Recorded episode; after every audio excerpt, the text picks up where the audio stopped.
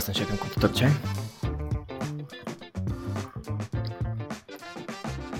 să nu știu cum o să stai pentru primele cadre și nu o să fie primul plan. A, tu mai ai acolo? Deja nu. Deja și deci ce? Nalon? Ce înseamnă nalon? Nalon? Asta pentru cei care ascultă audio, care sunt vreo 5 oameni, da, care nu văd video, lămurim. Avem multe lucruri. Trebuie să nalon pe tablă. Dacă sincer, nalon sună ca un compozit de plastic care se adaugă în mâncare pentru copiii Moldova. Glumesc.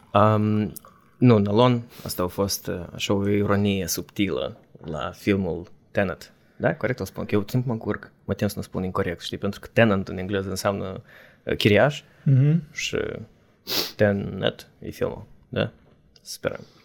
Ce înseamnă Tenet? Predicament sau ce înseamnă în română? Asta și ca cuvânt? Da. E că nu m-au uitat traducerea cuvântului. Da, asta ca adică... să arătăm oamenilor cât de mult ne pregătim noi pentru... Ei...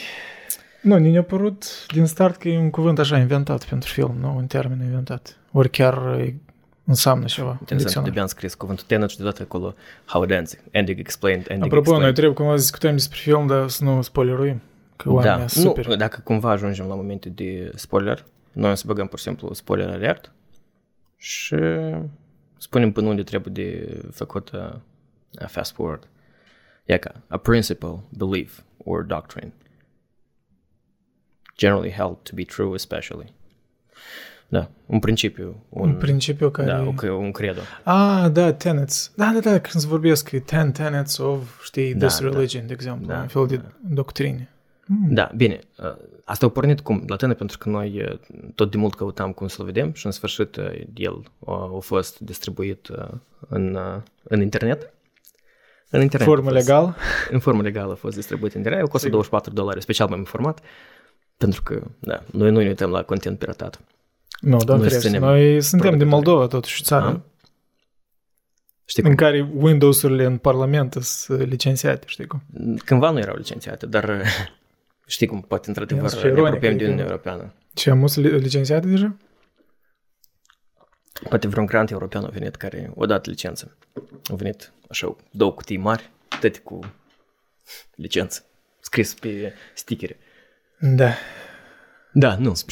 Deci n-am pornit de la Tenet, pentru că filmul ăsta a fost...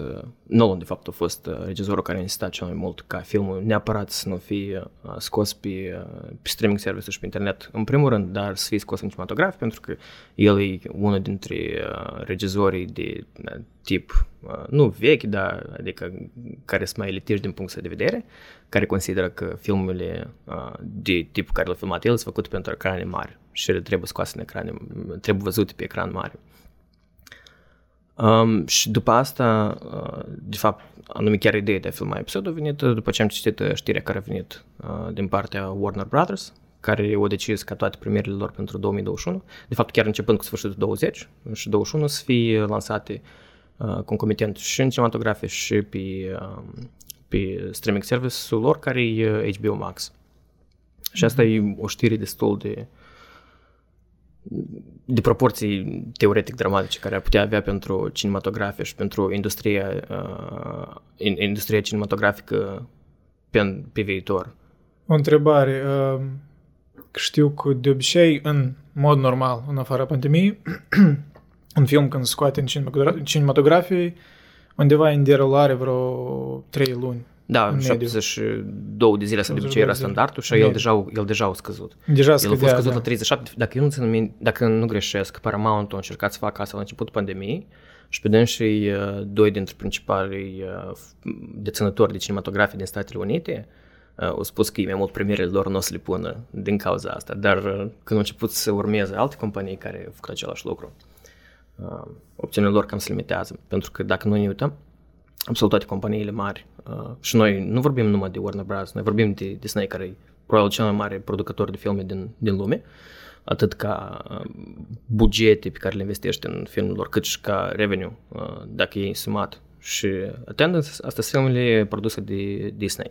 Și lor, de fapt, ei sunt printre companiile care, de fapt, ar avea cel mai mult de pierdut, pentru că ei, în mare parte, lansează blockbuster și vorbind din punct, dacă ne referim la partea de business, există problema asta, pentru că cu filmele care sunt făcute Blockbuster, investiția e atât de mare în care singurul mod de a-ți recupera și de a face profit, asta e să lansezi filmul în cinematograf, pentru că se creează bazul ăsta enorm, pentru că lumea, apare marketingul ăsta, știi, din gură în gură, adică unde tu nu aștepți că oamenii să intre pe streaming service-ul tău și posibil să-l găsească acolo.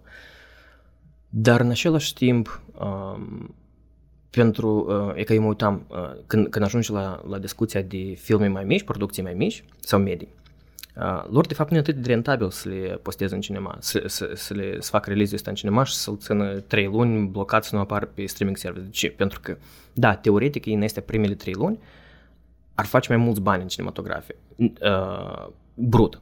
Dar net, ei de fapt fac mai mult profit dacă ei nu trebuie să dă, pentru că ei dau aproximativ 50% din asta se duc la cinematografie, da? Ca din toți banii care de obicei spune că uite, filmul ăsta a făcut 1 miliard. Acolo aproape jumătate de miliard se duce apoi la cinematografie, pentru că cinematografiile doar, asta tot se consideră, înțelegi, că doar să iei toată suma brută în total, nu se ia suma netă pe care o primește compania. Și asta, și respectiv, mai ales dacă vorbim de Disney, de exemplu, eu văd o schimbare de paradigmă care potențial tot ar putea fi foarte cu efect de durată, pentru că ei, dacă nu greșesc, undeva vara sau în toamnă, CEO-ul lor a declarat că ei o să încerce să ajungă să fie on par cu Netflix, ce își ține de investiții. Pentru da, Netflix, dacă nu greșesc, mai investesc în jur de 17 miliarde de dolari în producție. Pentru cât termen? Și termen? Îmi pare că pentru o anumită perioadă, îmi pare că undeva pe vreo 4-5 ani, dacă nu greșesc. Și Disney, de fapt, a investit anul ăsta, anume în filme, pentru streaming service. Au investit în jur de 2 miliarde și ei o să crească, planul lor e să crească mai mult, pentru că, uite, care e paradoxul. Ei când au lansat serviciu anul trecut, sau el a fost la începutul anului ăsta, îmi pare că, da, începutul anului ăsta, la dânsii scopul a fost până în 2024 să aibă undeva între 90, undeva în jur de 90 de milioane de subscriberi. În 2024. Ei deja au depășit borna asta la începutul verii. Wow. Și acum încearcă să meargă cât mai mult după Netflix, pentru că Netflix are, îmi pare că, în jur de 190 de milioane în toată lumea. Doar? Îmi pare eu că mai mult. 190 de milioane de oameni, destul de mult. E mult, dar știi cum. Noi totuși vorbim de streaming services. Adică asta încă nu este... Asta e un fenomen acceptat aici, pentru că e ca uite ce se întâmplă în America de Nord. În America de Nord e un monopolie gravă în ține de televiziune, adică tu ai câteva opțiuni. Mai mult consideri numai televiziune, da? Da, de obicei se vând în bundle-uri, internetul și televiziunea da. Și telefonia care nimeni nu folosește. Dar chestia care că ei plătesc în jur de, în medie undeva poate fi între 80 și 90 $. Și asta nici nu e cea mai bună pachete. Adică tu teoretic dacă televiziune, vrei să... Da. Eu când aud prețul de televiziune zic, why? Care e sens să mai ai televiziune? În afară de să privești sporturi. Și at the same time, streaming există și în sporturi, The Zone și mai departe. Da, și ESPN-ul. ESPN-ul trebuie să plătești separat, de exemplu, dacă tu ești la un eveniment, ESPN Plus-ul. Ah, da? Da, ESPN Plus, pentru că iau ESPN-ul care vine în pachet, da? Absolut, pachet toți duci spre streaming. Da, dar păi asta e care chestia, că acum, ce puțin în Statele Unite, on average, adică în mediu, familiile trec de la televiziune și au undeva 4 servicii de streaming service, adică iau subscription la 4 servicii, de obicei Hulu, Netflix evident, Disney Plus-ul și Amazon Prime-ul. Amazon Prime, pur și simplu, el un pic diferit de restul, pentru că el, prin subscription, le oferă și alte beneficii care țin anume de utilizarea Amazonului, ceea ce eu personal pot să atest, că e foarte comod. Și da, e comod și mai ieftin. Dar selecția de filme nu așa de mare, adică... Dar și acolo, investiția care s-a făcut, adică sunt proiecte care... Da, sunt originale, da? Da, uite, Boratul nici nu a trecut prin cinematograf. Da, el a fost direct lansat pe Amazon Prime. A doilea? Da. L-ai privit? Da. Comparativ cu primul. Da. Au fost momente hazlei. Mi-a părut prea, știi, unidimensional, pur și simplu politic. Știi, primul in your face, știi? In your face, da. Că we get it, you hate asta, Trump and all that. Nu știu, tu ai văzut seria asta pe care a făcut-o Sacha Baron Cohen, Who Is America? Apropo, am vrut să o văd, am văzut numai câteva secvențe, n-am văzut. E vesel și că asta e problema cu Borat. Borat, practic, e o reîncarnare în forma lui Borat, Who Is America.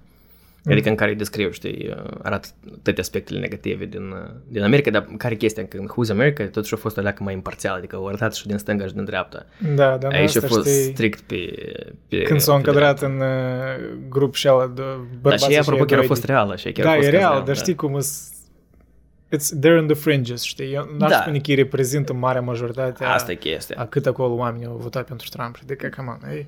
Eu pot să iau așa și exemplu, să iau niște tineri de ăștia hipsteri, o leacă, obsedați cu rage din Portland de undeva, știi, care toată viața fac droguri și mai departe și n-au nimic idei tare profunde și să fac exemplu că tăți lăftiștii și așa, știi, asta nu e adevărat. De asta îmi place că în intro-ul de la Who Is America, pe el pusese cadrul și dacă ți minte de la inaugurarea lui Trump, când era o fată cu păr colorat și cu cușmă, pare că roză și mai ceva și zic, da, ți minte. Dar era greu să spui dacă e fată ori băiat, dar asta e altă temă. Asta contează mai puțin. Eu am vrut să spune că îți închipui și curios cu Netflix, uite, și influența au în cultură și în industrie și te gândești că eu am început doar ca un fel de renturi de Blu-ray-uri, de DVD-uri, da? Da, asta e probabil... cu livrare personală acasă, știi, la DVD-uri. Eu cred că și asta cum și Amazon a început de la un fel de librărie online, cum fel de era. Eu făcând școală de business, asta e cazul care mereu se învață de cum Netflix a reușit să redefinească. Și eu redefinit jocul în momentul în care i s-a lansat, pentru că atunci era Blockbuster care deținea monopolul. Dar problema care era că trebuia fizic să duci în persoană să iei filme.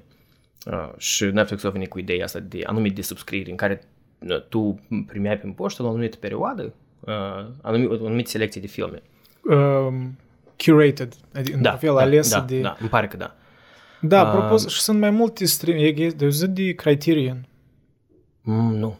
Un fel de alternativă la Netflix, pur și simplu, sunt anume filmuri clasice, tare noir, de astea, știi, tare avantgarduri, mă rog, pur și simplu filme vintage, care pe Netflix, fii manești, găsești foarte puține filme anume din anii, nu știu, 90 încolo, mai departe, știi, 80, 70, 60. Sunt, dar... Gone with the Wind. Care deja are o înscriere că this is a very racist movie. This is a very racist movie. If you want to know more about Black Lives Matter, visit blm.com. E fascinant, da? Adică și normal că filmul îți depictează o parte din rasism pentru că așa era societatea atunci, știi? E o leacă bizar. Asta cum eu aș privi, nu știu, un film despre al doilea război mondial și arată scene cu nații, știi? Deși trebuie avertismentul ăsta, adică oamenii chiar așa de clueless de istorie. Vezi că, majoritatea filmelor care le vezi tu cu nații, ele nu ar fi ca o elogie a naziștilor. Nu prea sunt filme. Sau cel puțin dacă ar fi filmul genul ăsta, ele nu ar fi platformele gen Netflix, înțelegi? Nu, da, dar e infantilizarea asta, atitudinea mai infantilizată asupra audienței, alea că mă frustrează personal pe mine. Știi, parcă ne insultă inteligența. Nu că spun că sunt tare inteligent, dar come on, adică dacă ești adult, you can make your own conclusion, știi, nu trebuie niciodată să-mi spună că this is the, be careful, don't be influenced by this, știi, asta e... Iar și reîntorcându-ne la episodul precedent, asta de parcă Platon decide și să cenzureze orice nu, știi, spune că oricum el vrea să cenzureze muzică, știi, să spună note simple în muzică numai, știi. Uite, dacă te gândești la... It's up to people to decide, știi, și consumă ei. Dacă te gândești la nivel de bază, ce-a făcut Netflix, asta nu e chiar cel mai grav lucru, cel puțin iau contentul postat. Da, când tu citești așa o descriere, pe tine cu siguranță nu cred că îți trezește adică în dependență unde ești pe spectru asta, dacă ești mai la mijloc, dacă ești super nu cum, toți trebuie să fie antirasist, pentru că nu poate fi o lucru normal, dar ideea e că adică tu descrierea asta deja imediat îți dă o predispoziție la cum tu să urmărești filmul. Și dacă tu ai o gândire critică, tu poți ști chestia asta, poți să deschizi filmul, să te uiți și să faci concluziile tale. Dar problema e că mulți, mai ales generația mai tânără, în primul rând nu-i tare interesat să vadă filme din anii 30-40. Care sunt de 3 ore și ceva. Și încă 3 ore și ceva, ținând cont de attention span-ul lor. Da. Dar asta cred că și mai mult diminuează șansele ca generația în special mai tânără să se familiarizeze cu conținutul ăsta. Apropo de filme scurte, asta e interesant. Trebuie să traducem Ganul de Vânt pe aripile vântului. Da, îmi pare că da. Ori Unisionul e vetră. Să includem pitați, să fim all-inclusive și rusofonii și românii. Corect. Numai că dacă noi ar trebui să traducem chiar fiecare frază, podcastul ăsta ar avea vreo 8 ore. Asta ar avea vreo 7 ore și 8 ani. Nu e problemă. Și Diman montează. Da, apropo, tu că te-ai învățat să montezi. Da. A fost interesant așa, experiența. Vesel, a fost o experiență interesantă, mersi. Nu, dar și vreau să spun că e ca de short attention span. Doar un fost executiv, nu mai țin minte de la care studio, a pornit startup-ul ăsta, se numea Quibi. Quibi? Da. Ideea lui era să facă un fel de mini-documentare și mini-filme de 10-15 secunde, minute, dar anume în producție hollywoodiană, adică nu cineva cu telefonul a filmat 15 minute, dar anume chiar nivel de Hollywood, dar într-un format foarte scurt, cu staruri inclusiv. Și el nu a prins. Și trebuie să dai faliment, adică au falimentat business-ul. Eu am auzit de asta. Da, ne-am mintit. El a început. Dar am auzit așa dintr-o sursă, la sfârșitul 2019 și el prin vară era mort. Și că asta e cel mai mare paradox, că perioada în care el din contră trebuie să explodeze, asta trebuie să fie perioada carantinei, când oamenii aveau timp. Dar care... Asta e chestia cu trebuie, știi? It's hard to predict. Argumentul care că... CEO spunea că idei că tu o să privești filmele astea nu acasă, stând acasă și uitând pe televizor, dar când că tu te duci la lucru, de exemplu, da? Așa că tu ai perioada asta de commute, chiar mai puțin pentru că ai 15 minute. Și, de exemplu, commute-urile mai ales în Europa sunt mai scurte, da? Și tu ai că pe drumul tău reușești să vezi de câteva, să vezi un video, 2-3, știi? Și el spune că din cauza că oamenii au rămas acasă, ei... Nu mai aveau necesitatea să privească content de durată scurt și respectiv aveau tot timpul din lume să urmărească filme de 3 ore. Asta e și o idee bună, dar îmi pare că asta e mai mult o scuză. Pentru că conceptul în sine e destul de interesant, mai ales în timpul în care TikTok-ul e cea mai populară sau printre cele mai populare platforme de social media. Da, eu unicul exposure la TikTok la mine, să-ți spun că mă duc acasă la tata și privesc la surioara mea mică, ea are vreo 12 ani deja și ei permanent îmi arată ce se întâmplă pe TikTok. Eu de la dânsă mă informez. Da. I don't know. Nu prea văd ca o metodă productivă de să petreci timp, dar în același timp știi cum, how am I to judge? Eu tot făceam chestii nu tare productive când eram adolescent, adică dacă privești în perspectivă, fiecare cu divertismentul lui, știi? În același timp sunt unele chestii creative acolo care spun, bă, și parcă originale chestii, dar per general seems like a waste of time. Dar în același timp nu e ceva nou, dar Vine a existat, Instagram cumva e ceva similar, știi, adică... Pentru mine asta tot timpul a fost paradoxul și înseamnă anumite circumstanțe și timing-ul, pentru că eu nici nu pot să înțeleg. Deci Vine-ul în esență a fost același lucru ca și TikTok-ul și că nu a prins. Dar că uneori că apar business-urile astea care there's a time and a place, știi, ca lucrurile să aibă loc, pentru că atât de bine se combină toate circumstanțele, ia ca momentul respectiv. Și în timp... a fost Facebook, pentru că doar a fost, cum se numește, MySpace-ul doar a fost înainte. Da. Și el în mare parte, era... Eu cred că problema MySpace era prea complex, de fapt, știi? Prea customizabil. Și ironic, de fapt, de Samuel la Facebook, el e atât de... El nici pe aproape nu-i și-a fost Facebook, cel puțin când s-a lansat pentru noi, știi, prin 2009-2010. Da, el e mai mult axat pe advertisement și pe companii și pe pagini de oameni faimoși. El e dezvoltat într-un fel în care pe tine este țină în platforma, pentru că în platforma asta poți să duci în marketplace, tu în platforma asta comunici cu oamenii, tu în platforma asta îți expui ideile, tu în platforma asta poți consumi contentul și eu nu prea înțeleg, dacă sincer, eu de mult n-am folosit Facebook-ul, dar când contentul e dificil pe Facebook, pentru că știi, și când te uiți la video și el sare deodată și îți vine altul în recomandare și come on. Da, apropo, asta a fost, eu țin minte că te întrebam înainte de primul episod, te întrebam așa retoric, faci și spune videoul și pe Facebook și spus că... Nu, pentru că în primul rând să redirecționez o parte din trafic de la YouTube pe Facebook și why do we need that? Știi? Pentru mine asta nu e motivul de bază. Da, e o platformă tare, deși iarăși eu pulinicitate pe Facebook, da. Nu înțeleg și pentru noi Moldova, dacă ne uităm la Nata cu Andrei, adică ei în mare parte și fac conținutul lor. Îmi pare că mai urmări pe Facebook decât... Da, dar la dânsii make sense într-un fel pentru că e live și ține de interacționare... Da. Cu publicul. Și același lucru poți să-l faci pe YouTube. Da, dar îi fac și pe YouTube. Îi fac și pe YouTube. Mă bucur că ne fac live stream-uri și pe YouTube și pe Facebook. Eu privesc pe YouTube permanent dacă sunt ambele opțiuni. Zic că Facebook și sunt prea mulți sustrageri. Adică, I don't know. Și asta e ideea că pe YouTube, cel puțin în vest, YouTube e folosit în primul rând pentru live-uri, unde lumea comunică, unde chat-urile este interminabil. Chat-urile este interminabil. Dar eu îți spun Facebook, pur și simplu ca platformă, el nu... Mie nu-mi pare că conduci foarte bine atenția ta pentru a urmări un conținut. Cum spui tu, el e tare distractiv. Și apropo ca content creator, știi, mă rog, am și eu alte proiecte și în ultimul timp e mult mai util să fac share-uri, să... Mult mai puțin timp în consum Instagram, de fapt, când vreau ceva să postez, că am creat asta, priviți dacă vreți, știi. Facebook, nu știu cum, în primul rând, tu intri în competiții cu tot feed-ul care fig vă znait cum algoritmul decide, știi, și se arate, dar în Instagram nu știu cum pare o leacă mai intuitiv. Da. Dacă am vrut să te întreb o chestie curioasă, da, când spui de case studies, când studiază în, nu știu, în școli de marketing sau școli de... Business degrees, în general. Business degrees, da, cum să faci un următorul Netflix, următorul Amazon, dar...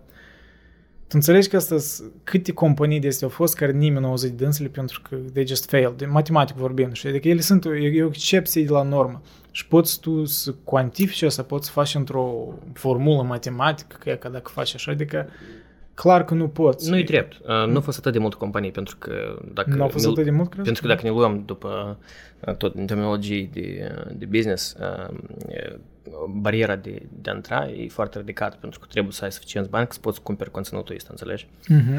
Și problema care e că el doar e distribuit pe bază de licență, adică tu dacă ai licență pe o platformă, el pe altă platformă nu poate să apară, înțelegi? Da. Și există, adică de fapt barierele de intrare sunt mici de asta. Dacă tu acum observi, toată lumea care intră lumea de streaming, astea sunt companiile chiar care produc film și de fapt aici a fost Netflix-ul revoluționar, pentru că în momentul în care ei au început să scoată originale și au început să cumpere filme gata făcute și să le dai ca content original, da. Atunci Disney-urile, Warner Brothers și Paramount au înțeles că ok, e timpul de regândit formatul. Și că uite Disney-ul și-a putut să facă într-o perioadă atât de scurtă. Și ei tot planific să lanseze următoarea premiere pe Disney-ul e online. E un hegemon imens, știi? Și care e chestia? COVID-ul doar o exacerbat, îmi pare că așa e cuvântul. Dacă și-o permis să verificăm. Și un cuvânt care... E neologism, știi, care trebuie să te gândești. E mai ușor să spun pe engleză exacerbated. Da. Dar pe română... Paradoxal, că eu de fapt cuvântul ăsta știam întâi în română. Asta tare mult ne-a ajutat în engleză, că eu știam neologismele. Dar acum, dacă încetez să le folosești, pentru că în momentul în care eu totuși am ocazia să vorbesc în limba română, sau versiunea care vorbim noi în Moldova, e mai simplist. Adică eu n-am să vorbesc cu părinții mei cu neologisme. Și... respectiv ele cumva ies. Bine, în fine, nu ideea asta. Dar chestia că asta au accentuat și mai mult decăderea cinematografiei. Pentru că dacă te uiți la statistică, Statele Unite ci tot timpul luat ca barometru. Pentru că Statele Unite are prin cea mai dezvoltată industrie anume cinematografilor din lume. Ei, ca număr, ca premiere, pentru că când se raportează la numere, când un anumit film să... vrea să înțeleagă cam unde se poziționează el după o anumită perioadă, să uită la colecțiile care le au, nu colecțiile, dar banii pe care îi strâng din New York și din LA.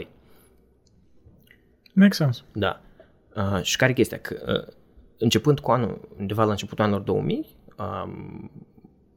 în mediu o familie sau o anumită familie, spunem average, se ducea undeva de 5 ori pe săptămână. Acum au scăzut... 5 ori pe săptămână? Da, stai. O cinematografie? De numai să confirm procesul. Wow, serios? Am să vorbim și despre asta. Bă, dar... asta e mult. Americanii. Asta parcă e un job full-time. Stai, că avem informația asta. Da. Ah, nu, sorry. Nu o săptămână, în an. În an, pe an. 5 ori pe an. Ok. Da, asta e dacă mai realist. 5 ori pe săptămână. Nevermind, da. Eu nu știu unde așa capacitate la... Ce? Ok, și în ultimii 2 ani, chiar pre-pandemici, asta a scăzut la 3,5. Pre-pandemici, adică, parcă știi, înainte era noastră, după era noastră. Noi am vorbit asta în primul podcast sau în al doilea podcast, nu mai țin minte, că asta o să fie un moment definitoriu pentru generația noastră. Dar deja noastră. În unele articole jurnalistice serioase deja se menționează asta, știi, before COVID, after COVID, știi, dar n-are cum. E o referință, punct de referință. Cum da, e un eveniment tare... crucial, I guess. Cum și-am mai spus, el e crucial din cauza că noi alte evenimente nu am avut, pentru că noi într-adevăr am evoluat la un nivel în care noi trăim într-o perioadă de pace relativă și în care nu există stresuri majore. Au fost, evident poate că globale, dar nu. La nivel local există permanent. Adică... Dar și la nivel global a fost în momentul în care s-a pornit invazia din Irak și după aceea s-au început mișcările din regiunea Middle East. Dar da, spune că s-au început, pur și simplu, s-au renăscut, ori s-au transformat. Ele mereu erau tensiuni acolo în Middle East, asta e o regiune tare tensionată. Dar în fine... Da. În fine, asta e ideea. Spuneam că COVID-ul doar de fapt el accentuează, dacă tu ești la oricare domeniu în care noi vedem schimbări majore, oamenii lucrând mai mult de acasă, consumul de content cum are loc. COVID-ul e ca un catalizator, ca un eveniment care pornește, pur și simplu grăbește pașii și etapele la care noi oricum eventual am fi ajuns. Pentru că, uite-te, cu remote work, de exemplu, blinding-ul ăsta cinematografului erau început încă din anii 50, când televizorul a devenit un staple, o chestie în care fiecare familie o are. Da. Pentru că înainte lumea se ducea la cinematograf pentru orice. Lumea se ducea să se vadă știri la cinematograf. Uneori și pornografie. Dar s-au schimbat de atunci timpurile. Acum poți face asta tot în... Așa spui parcă ai trăit în timpurile mele. În timpurile mele, mă ducem în anii 50, boi, când trăgem o labă acolo în kinoteatru. Așa o experiență ciotcă. Aoleu. Da. Erau timpuri. Dar mă, și nici nu poți trage o labă în kinoteatru. Nu, știi cum, eu nu cred că toți oamenii sunt de acord. Mai ales că acum doar au crescut tare mult. Știi cum e stereotipul ăsta, că te duci în ultimul rând și te... Pupcă domnișoara, știi, dar sunt unii care se ducă în ultimul rând și... Păi dacă ne uităm la rata singurătății cât de mult crește și la faptul că amâni și nu trebuie să duci în cinematograf, pentru că mai doar a crescut popularitatea la filmele drive-in după foarte mult timp. Te-ai pus în mașină. Apropo, o experiență interesantă. Ai fost la drive-in? Da, am fost odată, dar niciodată n-am fost în Canada. Am fost odată în Moldova. Am fost aici în Canada vreo 2-3 ori. De fiecare dată mi-a plăcut. E așa o experiență, nu știu, unică. Asta e o experiență de genul aceea la care când bei Coca-Cola din sticlă de sticlă, din recipient de sticlă, pentru că ții minte asta, știi, pentru mine, nu că e old school, dar asta știi, că pop cultura asta tipică americană, știi? Păi da, asta e, vrei, nu vrei, imaginam, știi, scenele astea din filme americane în care îi duc în drive-in theater, știi? Da. Nu, asta contează tare mult, percepția asta pe care o ai... Eu cred că pentru primele lucruri care am făcut când am venit în Canada, asta a fost să mă duc la un restaurant ăsta de burgeri, să mănânc un burger cu o colă și cartofi pai și după asta o să-mi fie rău vreo 2 săptămâni. Știi, să-mi țin om. Nu e chiar, pe oră te-ai să-mi țin om, dar după asta... Nu m-am deloc om, dar da, a fost o experiență. Anyways, și cum spuneam, uite, adică deja de ceva timp... există exodul ăsta din cinematograf spre televizor și acum mai ales spre streaming services. Și mai există și alte chestii, pentru că pe lângă filme, doar tare multă lume petrece foarte mult timp pe streaming service datorită faptului că există TV show-urile astea care apar. Și ele nu sunt de astea tipici care erau ca tânăr și neleștit, care durau câte 40 de ani și acolo de-am murit actorii, s-au schimbat actorii, pentru că atât de mult durează. Dar ele sunt un fel de filme care sunt într-un format mai lung și eu cred că asta, de fapt, tare mult îți captează, pentru că asta e cu siguranță e direcția în care filmul se mește. Evident că o să fie filme motion pictures în care un film de 3 ore, 2 ore, o oră, dar serialele astea o să permită să ai o istorie mult mai bine dezvoltată și pe care poți să o arăți pe o perioadă îndelungată. Eu, ca orice fan de cărți Harry Potter, cred că orice om a spus când se uită la film, ei, dar câte detalii nu au fost inclus în film. Da, apropo, știi, asta este o chestie interesantă, sunt de acord cu asta, că odată și serialele astea de calitate înaltă, știi, au crescut în popularitate și au devenit ceva normal în cultură, tu îți dai seama cât e de limitat totuși formatul de film însăși, pur și simplu, știi, un film, chiar de uneori, fizic ești trei ore, nu-i de ajuns să povestească toată istoria, știi, și înțelegi în așa sens, dar în același timp, sunt formatul ăsta oricum, e timeless și uneori e îndeajuns și o oră jumătate să pui o istorie bună, știi? Da. Nu e mai decât, nu tot necesită o dezvoltare a caracterului sezoane întregi, știi? De exemplu, Breaking Bad era perfect ca anume, opinia mea, știi, ca execuție, ca anume că s-a întins pe 5 sezoane și s-a terminat când trebuie, știi? Pentru mine e exemplu perfect de continuitate, de scenariu, de, știi, în care n-ai întins prea mult un serial. Eu mereu spun că Breaking Bad... Și ca film eu nu-mi imaginez Breaking Bad să mă atingă așa tare ca film, știi? E ca ar fi așa vreo 3 ore un film. I don't know. N-ar fi același character development, știi? N-ar fi. Breaking Bad e probabil cel mai bun TV show făcut ever, din punctul meu de vedere. Dar Breaking Bad, el, de fapt, asta e generația într-un fel trecută. Da, pentru că eu când vorbesc de show-uri TV, eu vorbesc anume de mini-series-urile astea, care ele se termină, că el are un sezon. De exemplu, cum mai pentru cele populare care au fost Queen's Gambit. El așa e, da. Poți să te uiți. Dar ideea în sine e tare bună, că tu ai un anumit număr de episoade în care tu poți să dezvolți toată istoria și să fie interesant, să fie captivant și tu, de fapt, într-adevăr, ca să înțelegi istoria fully. Pentru că dacă Queen's Gambit era realizat ca film, eu cred că el deloc nu prindea. Absolut deloc nu prindea. Ori alt exemplu, Chernobyl. Era perfect ca mini-episoade, știi? Cât erau? 5-6 episoade? Îmi pare că 6 episoade. Era numai perfect întins așa într-o măsură rezonabilă în care, știi, așa un eveniment important, cum vrei să-l descrii, atmosfera să-ți redei, știi? Ca film, pur și simplu, wouldn't be the same. Ori te-ai privit Band of Brothers?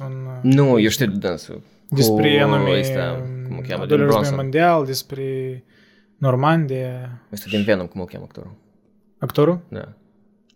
A, principalul? Îmi pare că el din Homeland s-o nu, îl cheamă pe ăsta care e cei mai populari actori britanici, care s-au filmat în Bronson, care s-au filmat în Venom. Tom... Da, Doamne. De cine am amintit că el doar în serialul să știu că joacă. De care a jucat acolo? Da. Probabil, era mai tineri acolo. Da. Anyways. Tare bun miniserie tot. Vreo 10 episoade. Îți aminte cu Chernobyl a apărut să imediat peste gluma dacă nu o să fie sezonul 2. Da, asta e... Umor negru. Pe mine cel mai tare m-a fascinat asta cu... E cum a fascinat alea că... Orta generația noastră când după Chernobyl a devenit tare popular... guide tururile însăși în Cernobâl, știi? Instagrameri îți duceau acolo și făceau fotografii în rochițe, că eu la Cernobâl este foarte, știi? Un trend tare bizar. Oamenii fac lucruri foarte strane pentru popularitate. Tare strane. În același timp, știi cum Tarkovski tot făcut un lucru straniu, nu prea s-a gândit și a filmat Stalker de două ori. Și a doua oră l-a filmat într-o zonă radioactivă unde asta i-a scurtat viața, arguably, știi? Și au avut ocazia să filmeze un film extrem de scump de 2 ori. Da. Dar el a filmat numai câteva filme. El nu a avut... Că asta e paradox, știi, cenzurii sovietice. Tu ai avut bugete să filmezi filme mari, dar tu n-ai avut suficientă libertate să filmezi toate filmele pe care tu le vei în cap. Și pe de parte, uite... Pentru că asta e o temă, apropo, interesantă. Noi alea când ne ducem iar la tema de cinematograf și streaming service, dar e legată de filme, de cinematograf în sine. Da. Pentru că el, dacă, spunem, filma de 2-3 ori mai mult film decât a filmat, și el era așa, mult mai medii. Nu erau chiar considerate capodopere, cum sunt considerate filmele pe care le-a filmat el. Nu crezi că asta i-ar fi scăzut din importanța lui ca ca om de film și poate chiar ar fi afectat performanța lui în filmele următoare, pentru că oricum există presiunea asta care apare pe tine, pentru că dacă tu, cum cheamă pe ăsta care a filmat Sixth Sense? Shyamalan, da. Îmi pare rău că nu țin minte filmul lui, numele lui de familie. Și uite, Sixth Sense, film perfect, lumea îl iubește. Și după asta tot ce a filmat el. E copy-paste în fel de... Și nu... Șocat. Este întrebare bună. Viața arată sănătate tuturor, cum spune domnul Candu. Da. Ok, hai să știi cum. O să vedem. Viața continuă. O să vedem la montaj. Principal cu telefonul în ochicat. Probabil. Parcă sunt. Cine știe. Asta e viața. Și spuneam, da, și el după asta el nu a filmat nimic care e posibil. Adică poți să te uiți la trilogia aia care a filmat-o el cu Glass, cu... El acolo 3 filme, da? Asta... Split, da? Cu ăsta, da. Cu McAvoy. Așa nu-i plăcut, Split era interesant. Nu știu. Dar nimic e revoluționar. Da, adică omul, spun, după ce a filmat ceva major, el nu a avut talent suficient pentru să filmează alte filme de același nivel. Tarkovski, poate datorită faptului că a avut restricția asta, el mai bine și-a cizelat gândurile și adică el într-adevăr s-a axat pe proiectele care el știe că sunt bine definite, bine lucrate, că el e gata să le facă, pentru că el nu are libertatea să facă un film în fiecare an, înțelegi? Sau două filme pe an. Asta ne reîntoarcem la ideea asta că limitele ori autoimpuse, ori pur și simplu circumstanțiale în creație, în artă, uneori sunt binevenite, știi? But it's tough to say, știi? Uneori e invers, uneori artiștii sunt presufocați și n-au opțiuni și n-au aceea inspirație, whatever, n-au aceea momentum ăla în care, știi, creezi mai mult la rând și atunci by doing, știi, you learn more și înveți ceva și devii mai creativ. Și asta e ideea, că e cam în perioada în care trăim noi și mai ales în viitor, chestia asta cu restricții, mare parte o să dispară, pentru că tu ai mult mai multe opțiuni de a te publica. E mult mai e mai ieftin să produci acum decât era să produci cândva. Tot e scump, dar e mai ieftin decât era. Pentru că dar tot e scump la partea grafică. La partea grafică cât de mult s-a schimbat.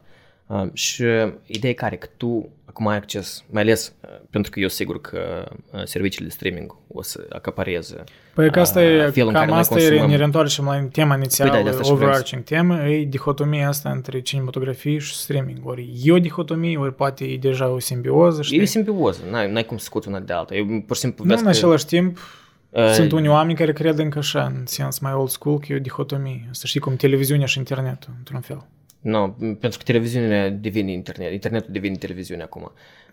Și ține de film, eu pur și simplu mai mult mă gândesc că asta e perioada în care noi urmărim, asta e părerea mea personală, că noi urmărim în principiu marș funerar a cinematografilor anume ca efect de masă. Și nu vorbesc acum în următorii 4-5 ani, pentru că eu oricum cred că o să existe o anumită resurgență imediat când oamenii, adică vaccinul o să fie distribuit și oamenii o să poată să se întoarcă la cât de cât un nivel normal, oamenii o să încerce să facă exact aceleași lucruri care le făceau cu 2 ani în urmă, să duc la baruri, să duc la cinematografie, adică clar că să fie un spike mare, dar eu cred că el nu o să dureze tare mult. Și cinematograful o să devină mai mult un fel cum e teatru, adică da. Noi se ducem la cinematografie, la festivale, noi se ducem la teatru ori ca opera, știi, cândva opera e cel mai popular divertisment, acum asta așa e o nișă, că știi. Eu asta și cred că o să fie și cu cinematografie, adică nu o să mai fie mii de cinematografii cum sunt acum. Eu pot spune exemplu, iarăși, locul unde eu lucrez. Lucrez la TIFF, asta e Toronto International Film Festival. Unul din cele mai mari festivale de film din lume. E cel mai mare din Nord America, după câte știu. Festival internațional de filme. Deci în condiții normale, noi, it's a big deal, e că în septembrie vreo 10 zile durează însuși festivalul și pregătirea durează luni și mai scurt. It's a lot of hype, știi, around it. Filme din vreo 300 ceva de țări de obicei, știi, adică, nu 300 ceva de țări, am zis 300 ceva de filme, nu am zis 300 ceva de țări. Tot normal, am spus și eu că 5 americani se duc în medie pe an, pe săptămână. Știați că americani se duc în fiecare zi la film. De 2 ori pe zi. Da. Dar în condiții normale, TIFF-ul era, în primul rând, el se întâmpla înainte de Oscar-uri și atunci tot presa veneau actori, всякие Christian Bale și așa mai departe, mai scurt. Mare parte din filme se lansau la... Da, adică era mare hype. Da. Și hype-ul anume se prindea pe fapt pe presă, că, mă rog, veneau actori populari și așa mai departe. Și year round noi lucrez într-un building, în fel de oficiu, cu cinematografie, 6 cinematografii în building și anul împrejur îți arată filme așa, mai totuși tiful el e axat pe anul împrejur pe filme așa mai avantgard, mai noir, mai nu cu noir, dar... Tematic, nu? Ele sunt tematici, pentru că dacă îți amintești anii precedenți, a fost anul lui Ingmar Bergman și s-a arătat colecția de filme. Pe mine mă fascinează, eu știu clar că lucrez acolo și știu majoritatea lumii și sunt echipe întregi care ca curators, da? Programatori care programează anume tipajuri pe tematică, da? De exemplu, seria lui Tarkovski, seria lui Bergman, seria lui Scorsese. Păi și asta eu cred că e viitorul, exact ce îi spui tu, pentru că adică procesul de a te duce la film se transformă dintr-un proces de consumare tipică de popcorn și vizionare la film pe care el îți dă numai emoții și după asta pleci, el se transformă anume în are o valoare culturală poate mai mare, pentru că există, înțelegi, el într-adevăr sunt condusă ca teatre, ca muzee, adică asta devine un loc, da. Un loc de cultură și în același timp, eu cred că de fapt o să fie pe perioadă îndelungată și partea aia la altă, unde, adică o să fie două extreme și o să fie extrema de anume unde lumea se duce pentru senzațiile astea tare, să vadă, pentru că se uiți un film Marvel pe ecran mare, nu e așa lucru, ca să te uiți pe televizor. Chiar dacă tehnologia, asta e o altă chestie, că tehnologia de fapt a evoluat atât de mult, că acum cu vreo $400-500 poți să iei un televizor de două ori mai mare ca ăsta care stă pe perete. Da, dar există ceva, totuși cred că există ceva ce orice tip de tehnologie acasă nu pot replica experiența din cinematografie, știi? Adică în timpul festivalului mai ales, e o experiență unică pentru că, în primul rând, dacă există ceva, când privești un film emoțional, ori ceva tare bine făcut, îl privești prima dată, ori mai ales când e o premieră în lume. Acolo noi desori în timpul festival avem world premiere, adică aici era prima premieră în genere, că erau. Noi priveam filmul știind că noi primii suntem în public mare care privim filmul ăsta, știi?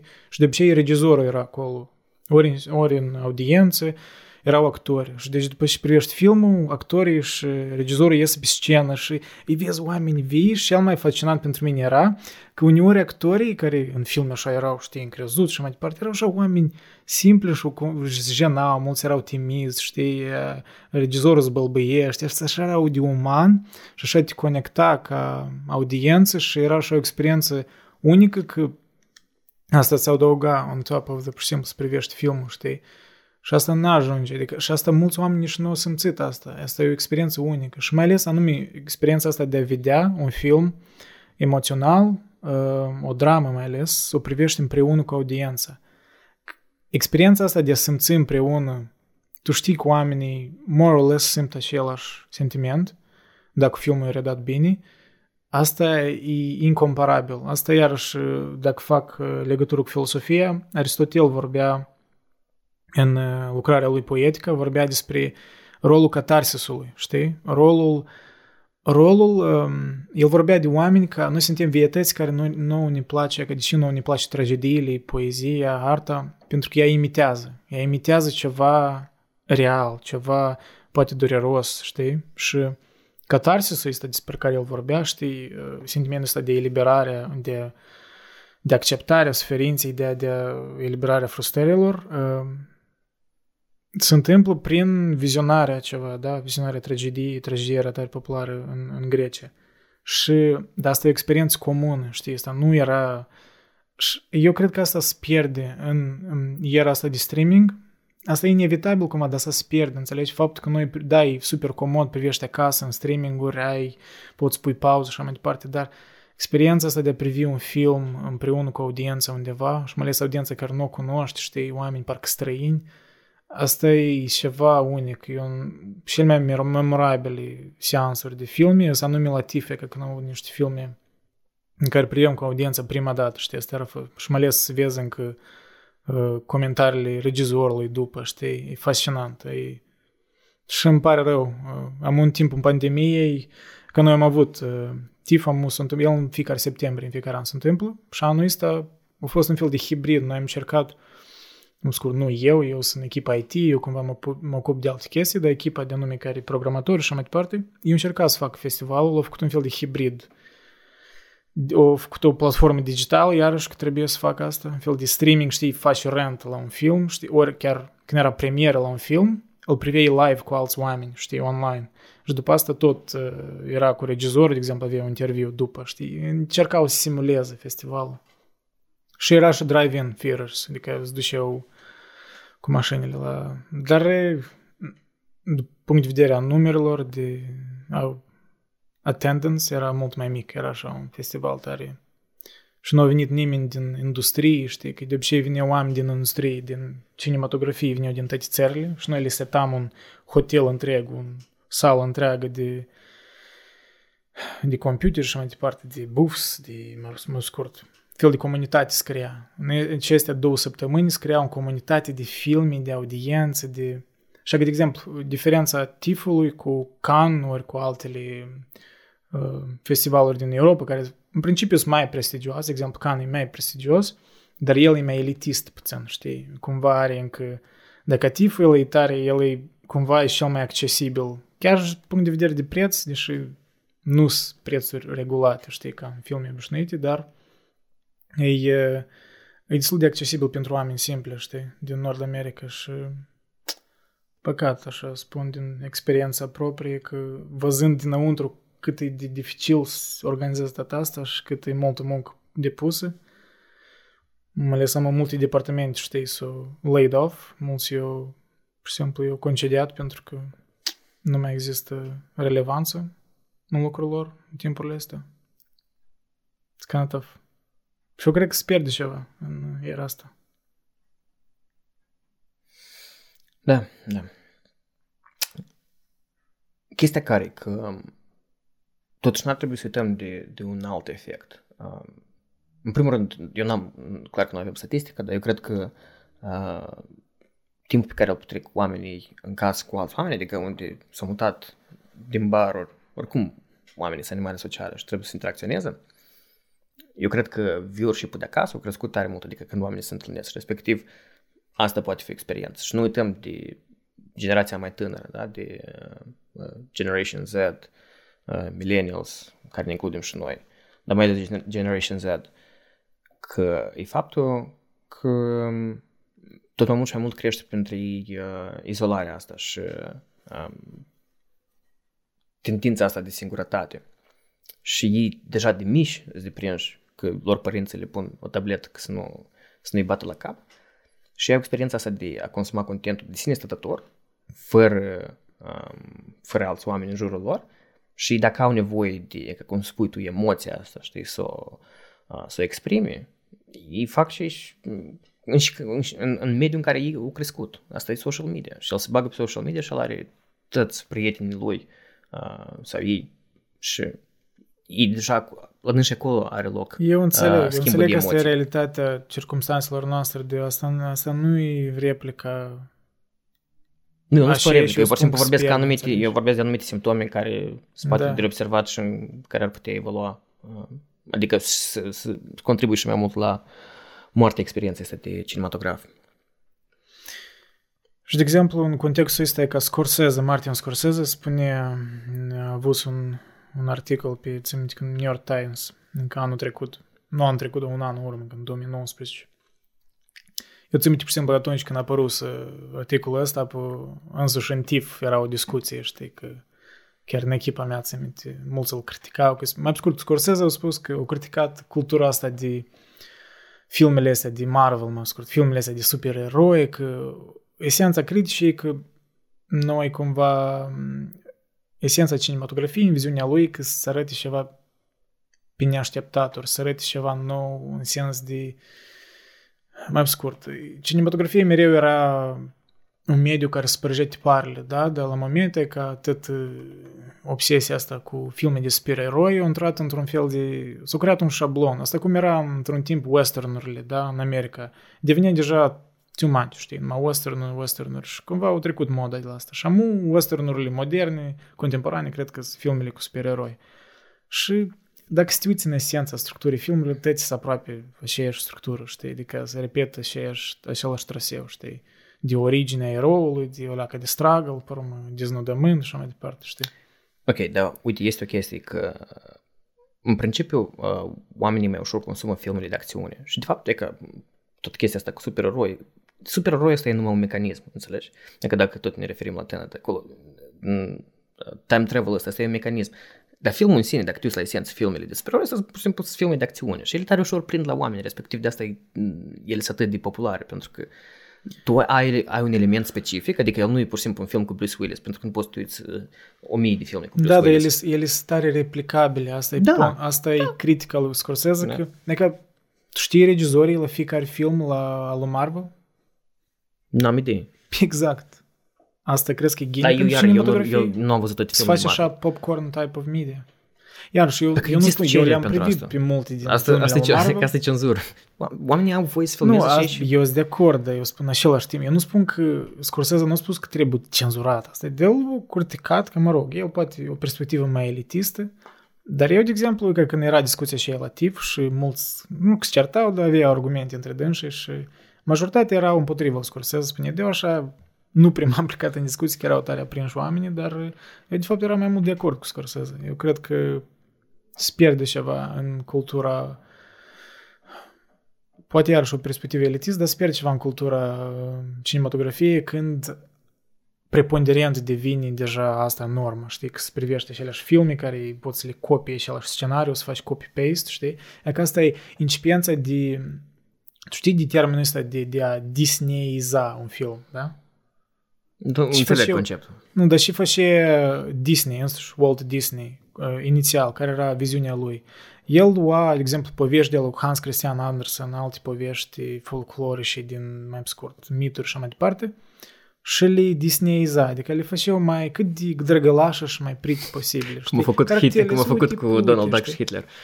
Ori, care poveste era? Chiar povestea cu Pinocchio, dacă citești cartea originală, e destul de brutală, de fapt.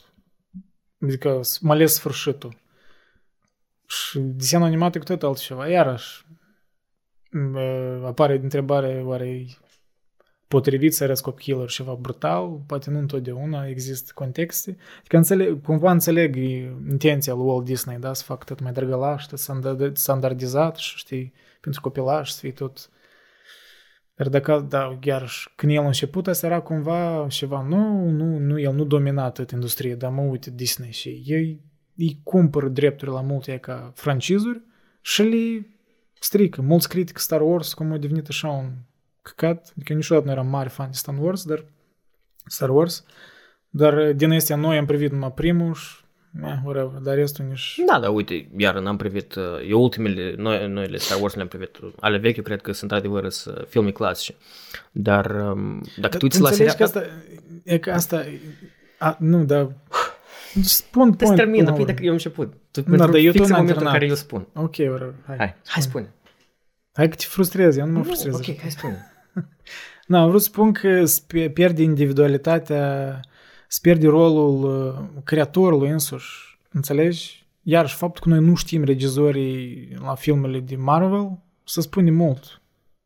Dacă vezi un film de Scorsese, când vezi un film, nu știu, de la Nolan, este un amprent, vezi ceva unic, individual. Asta e, pentru mine, asta e rolul artei, să arăți ceva diferit, să arăți ceva, să pună întrebări. Nu numai, înțeleg că există type of popcorn media, dar dacă asta devine preponderent, atunci există poate o degradare a cinematografiei.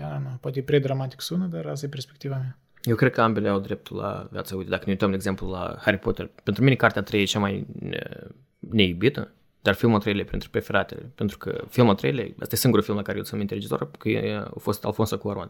Și dacă tu te uiți la stilistica filmului 3 versus oricare alt film, de la primul până la cât acolo, 7-lea, partea a doua, el e absolut stands-out, e absolut diferit. E un film... Alfonso Cuarón a fost alt film?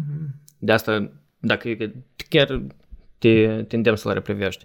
Și dacă îl compari cu oricare alt film de Harry Potter, asta e... Care a tăilera? Cum se numește? Prizonierul din Azkaban.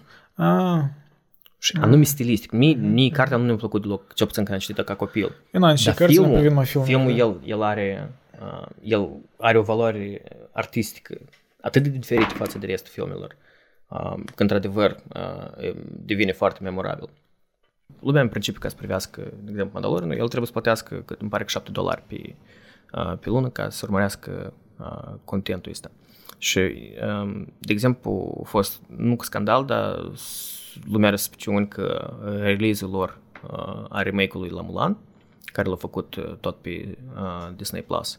El probabil nu a avut numere foarte bune pentru că ei trebuie să-l cumperi separat. Adică costa îmi pare că vreo $35 să-l privești. Adică pe lângă subscription-ul care îl plătești tu trebuie să plătești $35 că să te uiți. Și ei nu au spus care au fost rezultatele filmului, dar e ca următorul release care o să fie din partea Pixar-ului, Soul se numește, desen animat, o să fie pur și simplu inclus în subscription fee. Da, Amazon Prime tot are chestia asta că tu ai, da, abonamentul și ala care plătești, dar sunt filme care trebuie să plătești adițional. Știi cum? Eu cred că chestiile astea se testează, ei vor clar că să facă alea mai mult bani din asta să fie rentabil și se testează chestiile astea, cred că... Și asta un pic arată, e ca testele, cum spui tu, testare în viitor, cum o să evolueze, pentru că doar streaming service-urile, ele sunt la un anumit nivel acum, înțelegi? Adică noi încercăm să le comparăm versus cinematograf, versus televizor, dar să ajungem o etapă în istorie când noi trebuie să comparăm streaming service-urile ca fiind principala sursă de consum a filmelor. Deja ne trebuie să gândit la evoluția în cadrul lor, că cum noi vorbim că unele o să fie subscription, altele o să fie asta nu așa separat. Departe în viitor să deja se întâmplă. Într-un fel. Da. Nu știu statistic cât e de care era aportul la streaming versus... Da, versus... La moment clar că cinematografiile sunt moarte. Da. Dar... Tu așa vorbești, parcă asta ar fi 10 ani înainte de asta, de fapt deja se întâmplă. Noi deja tot punem prin prisma streamingului. Și anume am uitat să menționez anume faptul că în cercurile academiei de award-uri, știi, deja cumva nu cu mare entuziasm inițial, dar se acceptă deja faptul că, da, Roma a fost primul film anul trecut a fost... Netflix, da, original? Da. Irishman și au primit award de da, au primit unul, dar nu primit pentru scenografie sau ceva genul ăsta. În parcă a fost... Muzică, mai tâncă, nu? Nu ți-am aminte. Am scurt. Da, chiar de să verificăm. Dar da, asta e apropo, e un lucru... Cum ne era anume... Ori pentru Oscar-uri, era un precondiție că filmul trebuie să ruleze, fi rulat în cinematografie, da? Oscar. El nu putea pur și simplu să fie pe streaming. Exact. Asta e o precondiție. Dar îmi pare că am s-o schimbat chestia asta. Păi de asta, nu, de asta și ei pun în limited releases, cum a fost cu Irishman și Marriage Story, de anul trecut, care tot a fost lansat în același timp. Te-ai privit Irishman? Nici păcat, nici până acum. Așa că asta e paradox. Am avut 9 luni de zile. Te-ai privit Marriage Story, de am privit Irishman. I-am privit ce? Te-ai privit Marriage Story, parcă. Da, da, dar mi-a plăcut. Eu cred că e un film bun de văzut. Dar da, asta e chestie interesantă. Și cu cât mai mult mergem în viitor, cu atât mai mult e imposibil să treci cu vederea filmele respective. Adică eu nu cred că e tare departe până în momentul în care o să apară primul film care a fost lansat pe streaming service, care o să iei Oscar-ul. Care chestia? Sorry, care chestia? Că uite, că gândești chiar și la show-urile TV de 10 ani în urmă. În principiu erau, mare parte, no-name-uri, adică la nivel global sau la nivel de Hollywood erau oameni care nu prea aveau, nu erau cunoscuți. Chiar dacă te uiți la Breaking Bad, eu nu știam de Bryan Cranston sau... Vince Gilligan, care... Nu, da. Dar scenarist, actor. Asta, director. Da, scenaristul și directorul, dar, adică actorii tu nu prea știi. Și acum când te uiți, tu uite la producțiile care sunt făcute pur pentru streaming service. Regizori mari, actori mari și noi nu vorbim numai de filme, cum de exemplu Irishman, dar vorbim chiar și de TV show-uri, înțelegi? Adică tu înainte nu puteai să te gândești că starurile de primă recunoștință ar fi filmat în show-uri TV. Și acum da, eu știu că era foarte multe exemple. Atitudinea asta de TV parcă era, știi, cum second grade actors se duc acolo, știi? Și era cumva adevărat asta un timp. Poate. Pentru că nu erau bani și nu erau scenarii, da, nu erau proiecte interesante. Dacă tot revenind la tema de care vorbim, că și filmul în sine se schimbă. Adică el tot mai mult se duce spre tranziția asta de TV show-uri. El devine un film de foarte lungă durată. Păi, it's a good, de fapt, e cam direcția unde am vrut să duc discuția, că ca regizor, ca creator, tu din start tu te gândești unde să fii privit materialul tău, da? Și faptul e că cinematografia scade din popularitate, că oamenii să înțeleagă că majoritatea lumii o să privească pe ecrane mai mici, pe undeva, înțelegi, chiar unii și pe telefoane privească, nu știu de ce, dar mă rog. Dar asta schimbă approach-ul tău, da, ca creator. Și schimbă approach faptul că tu știi că asta poate să fie binge-watch, da? Oamenii pot să privească, nu știu, 7 episoade la rând. Și asta tot cumva ar schimba, poate, atitudinea de pacing, de... Asta tot e interesant, știi, cum schimbă trendurile de... I don't know. Da, nu pot generaliza, pentru că unele chestii care au apărut original pe Netflix sunt tare chiar originale, în sens că sunt tare bunișoare. Nu știu unde să duc asta, știi? Asta pornește mereu de băieți care au fost în ultimii ani, că de fapt proiectele bune care sunt pe Netflix au fost proiectele bune create când au fost create și finalizate ca proiect și vândute ca proiect final Netflix-ului. Da. La momentul în care Netflix s-a implicat, că asta e cel mai bun exemplu cu Black Mirror. Black Mirror, da, am vrut să spun, exact. Cât de bun era el până în momentul în care el era produs de BBC și după asta, în momentul în care el a fost preluat de Netflix, anume chiar producția în sine, și asta a devenit tare... straniu, pentru că de obicei invers. Nu când de obicei invers, dar în sens că TV-ul e cumva un format mai cenzurat, mai filtrat, parcă s-ar părea. Știi, parcă Netflix stăma că stare libertinin și postează. Eu cred că nu e de cenzură, nu prea are chestii de cenzură, că e de fapt tare mult, e principiul atras tare mulți oameni de top din Hollywood, anume ca scenariști, ca producători, ca regizorii, eu atras prin faptul că versatilitate și îl dădea o libertate enormă de creație. Da. Dar eu am impresia că oricum când o companie are în leadership-ul lor un număr de oameni care bine înțeleg industria și ei colaborează cu regizorii respectiv, cu producători respectiv, cu actorii, în urmă, adică produsul ăla că altfel se creează, pentru că să știu canonurile, cam să știi încotro merge, da? La Netflix e un pic mai agile din punctul de vedere, adică ei au încercat să invite toți oamenii ăștia de top, dar ei cumva nu au creat puntea asta de legătură între leadership-ul companiei și direcția pe care compania vrea să o ia și regizorii.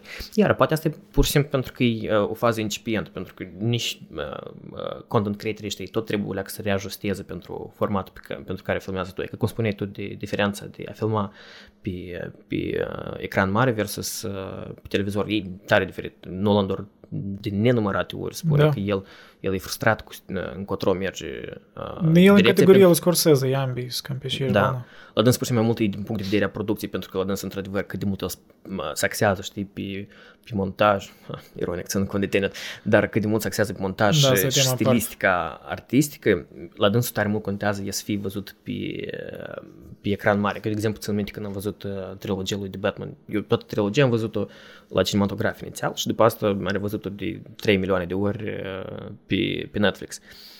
Da, eu sunt în continuare super interesat de film, dar experiența de urmări filmul ăsta pe ecran mare, cum spuneai tu, cu o audiență, cu oameni în jurul tău, pentru că când există careva gag-uri și toată lumea se râde, când există partea asta dramatică, chiar eu nu sunt mare spiritualist, dar se creează, știi, o emulație emoțională. Asta își spun, catarsis comun. Și da, la Nolan nu e specific, nu cum ți-ai spus, partea tehnică. Eu ne amintesc că cea mai bună experiență ca la un film de la Nolan a fost la Dunkirk, în kinoteatru, când l-am văzut. Unde era, îmi pare că IMAX, mă rog, era sunet fenomenal. Băi, asta e, filmul anume era construit pe sunet, pe muzică și tensionată, care știi câteva note și atât, tot filmul așa era o tensiune care crește, purmiară și știi, crește. Și acolo sunetul, în general, sunetul la Nolan e foarte important. Și să-l asculți într-un kinoteatru ăsta mare, care are surround sound și toate asta, știi, și un ecran mare, e cu tot altă experiență. Cred că dacă privim Dunkirk La televizor era altă experiență, știi? De asta și nu am terminat să-l privesc. Pentru că eu început să-l privesc la televizor. M-a fascinat film. A, la televizor e una, pe asta și spun. La kinoteatru eram așa, eram lichid de ecran, eram, știi, așa o tensiune, tot film era fascinant. În genere, istorie și e fascinant cu Dunkirk. Știi istorie și? Da, da, da. Dar apropo de ecran. Soldații britanici au fost efectiv... Da. Erau stac acolo câteva ore până se așteptau. Și cel mai fascinant era că cred că trebuie cumva să lămurim la oameni care nu cunosc. Nu, scenariul de Dunkirk. Scenariul de Dunkirk. Al doilea război mondial, da? Da, da. Atunci când trupele naziste îi presau tare britanici pe țărmul de vest a Franței, englezii se retrageau. Am primit o scurtă indicație, cred că la Churchill, nu mai se minte, se retragă înapoi în... Dar ei n-aveau destul de timp, adică vapoarele nu au venit după dânsii și ei trebuiau să stea acolo, nu știu, câteva ore, cred că. Dar avioanele germane, care erau alături, mai scurt, zburau pe alături și îi bombardau. Da, și tot filmul era tensiunea asta în care ei așteaptă, ei spițărm și ei n-au ce face, ei trebuie să aștepte. Dar din urmă că veneau trupele naziste care îi presau dânsii. Și mai fascinant chestia era că cetățeni simpli veneau din Britania cu vaporașele lor, cu iahtele lor, voluntariat făceau, adică veneau unii, știi, veneau tocmai din țărmă englez pe vestul Franței să iei soldați. Asta era fascinant și o... Apropo, mic așa, apropo, îți spune, tu că de avioane, dacă nu greșesc, germanii când au proiectat flota lor aeriană, avioanele care au fost proiectate, îmi pare că elicile sau motoarele sau aerodinamica în sine, că în momentul în care el se duce, se creează sunetul ăsta. Da, eu știu de asta. Și el crea frica asta. Da. Sunt timp că bunica îmi povestește, că tot timpul sunetul ăsta cât de... Da, exact, da. Îmi pare că așa era. Sper să nu... Da, nu, e adevărat, pentru că eu tot am auzit ceva similar, însă da. Mai mult că sigur că e adevărat. Da, e că ce spuneai tu de lipit de ecran. Nu e asta, apropo, tot în favoarea de a considera în continuare cinematograf ca o experiență care primează în fața televizorului. Asta a fost, dacă țin minte când am fost noi să ne uităm la The Parasite. Mm-hmm. Și o țin minte, chiar dacă am avut un moment în care am adormit, dar asta a fost pur și simplu că n-am dormit noapte înainte de asta. Dar eu atât de lipit de ecran am fost în perioada când n-am dormit. Eu nu aveam eu nu mă gândeam la altceva. Eu eram 100% focusat pe film. Și eu asta acum e cea mai faină experiență. Da? Și acum undeva vreo 2 luni am încercat să-l reprivesc. El este pe Amazon. Pe Amazon Prime. Mm-hmm. Și am încercat să-l reprivesc și am înțeles că cu nivelul de distracție pe care îl ai în jurul tău e imposibil. Și asta mi-a amintit, apropo, adică tot discuția care am avut de Facebook, și eu cred că Facebook e o metodă teribilă de a consuma conținut, pentru că tu ai o distracție atât de mare încât îți pierde esența. Dar în același timp, asta se întâmplă atunci când tu ești de unul de sine stătător și privești conținutul. Chiar și cum te-ai spus de Tenet, tu l-ai privit parcursul a 2 zile, înțelegi? În cinematograf niciodată așa ceva nu s-ar întâmpla că la jumătate de film te oprești, te scoși. Probabil că Tenet mi-a părut așa, din filmele Nolan așa mai slăbuț, dar tot ok, deci aș da așa vreun 7/10 și tot e destul de bănșor. Cred că un 7/10 mai negativ, dar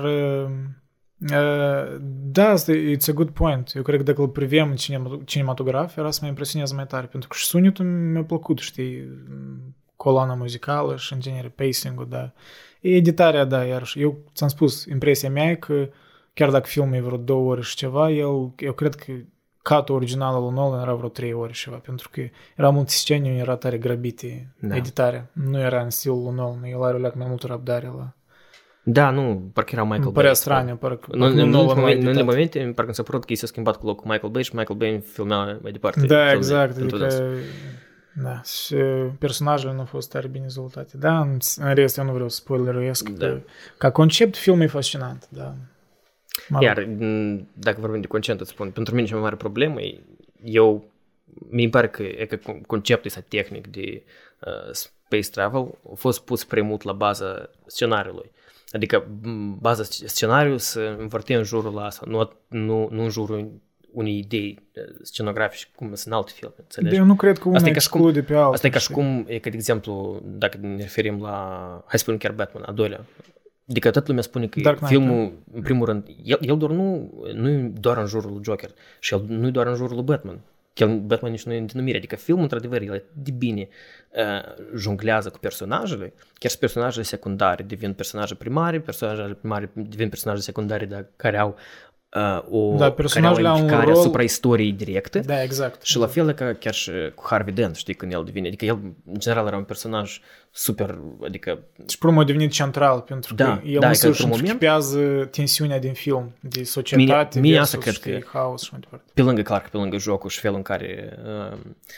Heath Ledger a jucat pe Joker. Cred că chiar dacă mi-a plăcut felul în care Joaquin Phoenix a jucat în rolul ăsta, dar era altceva. E alt Joker. De asta Jokerul lui Heath Ledger o să rămână pentru mine istoric. Dar asta e ideea, că dacă tu la toate personajele, ele toate au, adică rolul lor e clar, înțelegi? Există o esență, și spun esența în sine, nu-i Joker, esența în sine nu-i Batman sau un personaj în sine sau o anumită... combinația lor creează istoria. Combinația lor, chiar și vorbesc despre storyline în sine, știi, nu e o anumită acțiune, nu e un anumit mecanism. Nu e numai un concept, da. E un film care că se unește în tăt, înțelegi? Adică fiecare particicul creează. De asta și spun că pentru mine asta a fost dezamăgirea cea mai mare. Da, personajele acolo aproape nu au fost dezvoltate în genere. Dar deloc nu au fost, eu îți spun. Dacă conceptul e similar cu filmul lui Memento, puțin, clar. Acolo o misticătură între Memento cu Inception. Da, un fel de... o complexare a, cred că, a ideilor pe care el rumina un timp. Eu cred că el de un timp vrea să filmeze așa ceva, știi, cu chestia, cu neliniare... Neliniar. Timpul neliniar. Da. Nu, cred că noi îți minte cum vorbeam la telefon cu aproape săptămână în urmă, când vorbeam despre Memento. Memento e că asta e exemplu unde unealtă asta în sine de reverse. Uh-huh. Pentru cei care n-au văzut, spoiler alert, să ne mintem, eu spunem spoiler alert. Dar să-i spoiler la Memento, cred că asta așa de evident acolo. Ori de fapt nu e evident. Nu cred că nu trebuie de... Ok, spoiler alert. Memento este un film din 2000 al lui Nolan. Da, film din 2000 al lui Nolan. 20 de ani, adică care eu cred că... Da, și acolo e ca partea asta tehnică în care filmul e spus înapoi, adică el e de la coadă la cap. Acolo, într-adevăr, el are un rol esențial, dar el are un rol esențial în care el nu strică subiectul, pentru că, spuneam, dacă tu iei și pui, pur și simplu, filmul întorci invers... Da, și ți-am spus că există așa o versiune, era împărcată și o versiune. Asta e un film destul de average. Asta e un film destul de average. Da. Da, acolo... Dacă Tenet asta nu a lucrat. Da, acolo conceptul, în momentul anume, o fortificat esența filmului, știi, nu a fost...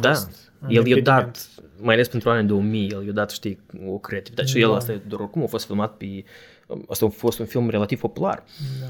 Nu, asta e Nolan, el permanent, el uneori e prea ambițios chiar, știi? Cred că cu Tenet a fost, probabil, mai ambițios decât eu reușit, știi? Adică uneori trebuie... I don't know. Mă părut o leacă iarăși grăbit filmul din punct de vedere de editare și... Da. Eu cred că Nolan nu e total satisfăcut de versiunea finală, așa, eu am intuiție. Eu nu știu care e...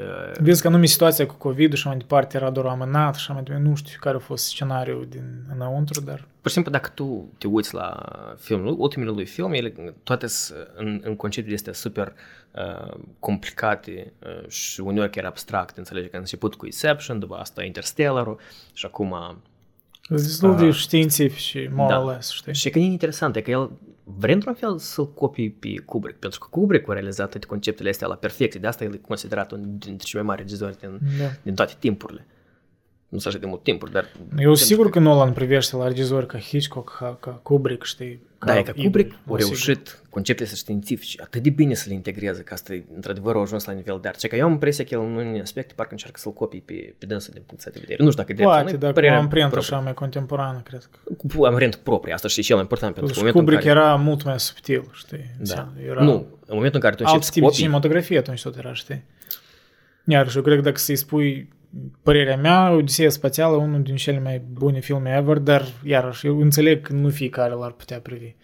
Scenele astea lungi, știi, fără dialog,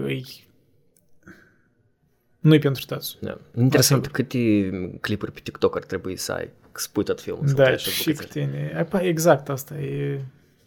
Cumva ne ducem în starperul ăsta de asta care... Oh, my... In the good old days, man, the movies were long and... Scene cu... Știi, chiar la Stalker, la Tarkovski. Multe... Chiar ne amintesc chiar un cadru specific. Când îi introduci pe 3 caractere, când îi la masă. Așa un cadru, așa un zoom foarte, foarte, foarte înșet. Mă ating câți vreo 2 minute, că așa numai de zoom. Și numai când așa, și auzi discuția, cred că numai pe la urmă, și urmați-mi. Dar multe cadre de astea așa tare înșete, știi? Și ca mine chiar nu era, când am început să privesc filme ca lui Tarkovski și altele care, mă rog, ori de-al de Bergman, ori așa. Nu am uitat Lona să fărebe 4 ore, dar... spectacol Andrei de Rublev, imagine. Da? Da, Andrei Rublev a fost până. Apar pe 4 ore. Ții minte Lawrence of Arabia? Lawrence of Arabia, da. 4 ore și film, aproape 5 ore filmul. Da, de cele filme, eu cred că unul e cel mai epic. Spectacol vizual, așa a fost un spectacol vizual. Păi, vizual m-a impresionat. E că așa trebuie de văzut într-adevăr în cinema. Că mulțumesc tipului că eu l-a avut într-o versiune în film 40 mm. Bă, așa de frumos arăta. Nici până acum. Nici nu vinea, cred că era făcut un an cât 70 și acolo. Nu mă aminte. Da, tare de mult. Dar e fascinant. Și în genere, chestiile astea. Care era filmul? Cum tu spui, da? Filmele azi sunt mai ușor de produs, per general, adică mai am puțin finanță, dar și altă stilistica s-a schimbat, e a editării. Pentru că ne amintesc că nu l-am privit filmul și ala, dar știu că filmul lui Bandarciuc, nu aista nouă, tatsul lui Bandarciuc, mai înțeleg, care a făcut... Fădă Bandarciuc starșii. Vaina e Mirmetin că a făcut filmul și ala, da? Acolo erau niște cadre, îmi pare că erau recordul Guinness-ul în care cât actori extra erau. Erau anume, filmau, știi, războiul, mă ating că erau câteva mii de oameni, în real, știi, adică nu era... grafică, nu era dublat ceva, era întrebă vreo 1000 de oameni. Păi, așa erau. Nu, ca în scena aia de la Battle of the Bastards. Battle of the Bastards? A, din Game of Thrones, da, acolo erau editare tot. Și da, erau câteva poate sute acolo și tot e impresionant. Da, acolo era, cred că, unul din episoadele favorite din Game of Thrones, din punct de vedere tehnic și de tensiune. Red Wedding, Red Wedding, all day Red Wedding pentru mine. A, Red Wedding, da. Pentru plot twist-ul. Acolo pe mine m-a cucerit. Da, nu spune spoiler, poate unii oameni sunt care nu am privit, știi? Da, până nici nu spun. Pur și simplu spun episodul în sine. Da. Și deci, uite, e că tu, bine, tangențial, dar ești în industria de cinematografie. Tu cam vezi care sunt sentimentele de acolo, vezi cam care sunt mișcările de personal, de decizii. Tu crezi că noi totuși o să ajungem la un moment în care cinematografia, într-adevăr, o să devină pur și simplu un soi de artă, de lux, dar nișat? Sau, totuși, o să fie resurgența asta care eu presupun că o să aibă loc după ce lucrurile revin la normal? Cinematografia, în continuare, o să fie una dintre principale activități pe care oamenii le fac în timpul lor liber. Eu cred că e inevitabil că streaming-ul va deveni principala modalitate de a privi filmele, dar trecerea va fi mai treptată decât oamenii cred. Eu cred că oricum o să fie... Asta e pur și simplu din punct de vedere pragmatic de schimbarea generațiilor. Știi, generația mea cât de cât încă apreciază, știi, experiența să te duci în cinematografie. Și asta îți dispară cu generațiile. Cred că o generație după noi... Cred că deja, da. Dar vezi la ăștia, la Generation Z, ori, mă rog, copchii după anii 2000, știi? Copchii, îi deam smulți adult, dar, în fine, 27 de ani, știi cum? Deja om bătrân.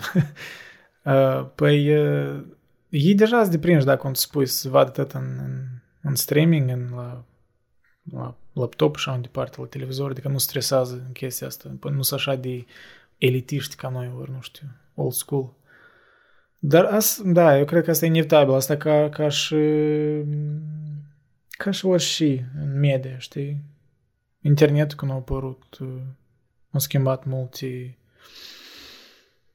televiziunea când a apărut, știi? Mai înainte era radio, era top of the top, asta era unicul divertisment, știi? În sens media, în masă. Că schimbă timpurile, da, inevitabil.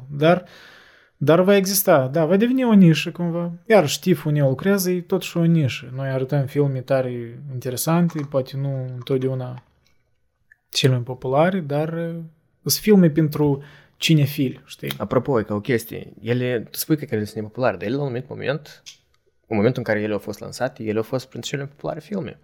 Da, nu chiar... spun că TIF e versatil. Știi? Da, nu, TIF e versatil. E încearcă, iarăși, au arătat filmele lui Scorsese, filmele lui, iarăși Parasite l-au arătat, îmi parcă a fost premieră la TIF, nu-ți minte. Da. În Canada, ce opțiune. În Toronto. Da, nu, noi, TIF-ul încearcă să play the middle ground, dar am și încearcă, noi încercăm, ne-am făcut, iarăși, ne-am făcut platforma mult digitală, că dacă cinematografiile și alea de la TIF sunt închise, dar eu creată ca platforma asta digitală unde poți să faci rent la un film și să-l privești, dar păi și cred că number-wise e o nișă, știi? Păi și ca întrebare, mai ales contentul pe care TIF-ul îl distribuie, este content într-adevăr care e experiența, asta nu e content care te pui singur, adică poți singur să-l consumi, de asta nu e același lucru când îl consumi în cinematograf. Nu crezi că teoretic asta ar putea duce la probleme foarte mari pentru companiile care se axează economie pe conținut, cum să spun, clasic, din nivel de cult. E o problemă, asta, noi realizăm asta, eu cred că deși aud din adunări, din echipele care nu se ocupă explicit de programare și de proiecțiile, de buget și așa mai departe, noi înțelegem trendurile și noi am făcut platforma asta de streaming pentru că din necesitate. Ei înțeleg tare bine când intrăm în competiții cu Netflix și cu Disney. Noi suntem o companie non-profit mică, dar are influență culturală destul de mare, știi? La nivel global? Da. Iarăși, e alt tip de experiență. Eu cred că chestii ca TIF a să supraviețească, pur și simplu, a să devină mai nișovă. A scadă poate din influența sa culturală, asta e cumva inevitabil. Trebuie să se adapteze la timpuri. Dar oameni care, iarăși, eu cred că schimbă generațiilor, a schimbă și trendurile. Și cumva e ca noi să fim, cred că genia, ca noi să fim în vârstă și a spunem, bă, ți-i minte, bă, când am fost acolo la TIF și am privit Andrei Rublev 3 ori și ceva, bă, și fie că asta e experiență, dar e mălădeojul de azi, ce fac, ei se uită acolo în virtual cască, se uită filmul, știi, cu super sentimente palpabile și așa mai departe. Apropo, noi subiectul ăsta nu l-am atins. Cu evoluția asta exponențială a tehnologiei, pentru că, uite, cinematografele, deși acum există un risc, din punct de vedere, pur și simplu, a business-ului mare pentru o mare parte din cinematografii se închide foarte multe locații, e faptul că ele au luat credite cu maturitate scăzută în care pentru a investi în îmbunătățire. Dacă tu te gândești înainte, majoritatea cinematografilor erau standarde, că era ecran mare și atât tot. Dar acum te duci? Tu nu poți să duci într-un cinematograf unde nu sunt mai multe săli în care tu ai scaune care se rotesc, tu ai IMAX, adică astea sunt lucruri tare scumpe. Și tu când, de exemplu, ești de genul Cineplexului, cum e în Canada, compania care deține cele mai multe cinematografie, și tu investești practic în o mare parte, în vreo 70% din trânsele, tu investești în tehnologia asta nouă și tu, ea ca nu mai termin să investești și hop, să începe pandemia, respectiv tu nu poți genera suficient revenue că să poți achizi datoriile. Apropo de Cineplex, tu știi că fix înainte de pandemie trebuie să fii cumpărați de... E voiau să vândă, da, să fii cumpărați. Da, aproape, acum îmi pare că e un lawsuit pentru că compania asta, că asta era... Și în principiu a făcut de deal. Companii din Statele Unite. Care? Am uitat cum se numește Cineworld sau ceva genul ăsta. Da, eu îți cumpăr Cineplex. AMC cea mai mare. Care iarăși reiterăm în cea mai mare companie de distribuire a filmelor cinematografii din Canada. Da. Subject deal, știi? Și da, nu pot amu, pentru că pandemia a apărut și amu sunt în criză mare. Și în criză mare și eu trebuiască cumva să înceapă să vândă, să lichideze ca să poată să plătească datoriile. Și asta în același timp în care tehnologia de consum, adică consumer technology pentru persoane individuale, a scăzut foarte mult comparativ cum era. Și altă temă, noi n-am atins de casele de producție din Hollywood, de filmări care s-au stagnat și îți închipe acolo și bani se aruncă și bugetul se aruncă ani înainte. Și în mod dacă tot s-a stopat pe minimum vreo 2 ani în sens de producție serioasă, păi asta schimbă tot landscape-ul de Hollywood, cel puțin temporar. Din câte știu, din contra că e asta și... Ori faptul că tu să ai banii, pur și simplu, au versatilitatea asta. Eu nu știu dacă e drept sau nu, iar asta trebuie informație verificată, dar din câte înțeleg, asta și-a fost problema cea mai mare a oamenilor din LA, care spuneau că, uite, voi ne-ați închis restaurantele și ne-ați închis, dar cinematografia, asta, industria de cinema continuă, pentru că ei filmează. Pentru că asta e unul dintre... Standarde duble. Nu, cum, asta, în același timp, e una dintre principalele surse devenită a PIB-ului Californiei, înțelegi, anume orașul Los Angeles, Los Angeles. Da, dar știi cum, tu protejezi companiile mari, dar închizi business-urile mici, adică oamenii de rând, da. Știi cum, where are your standards?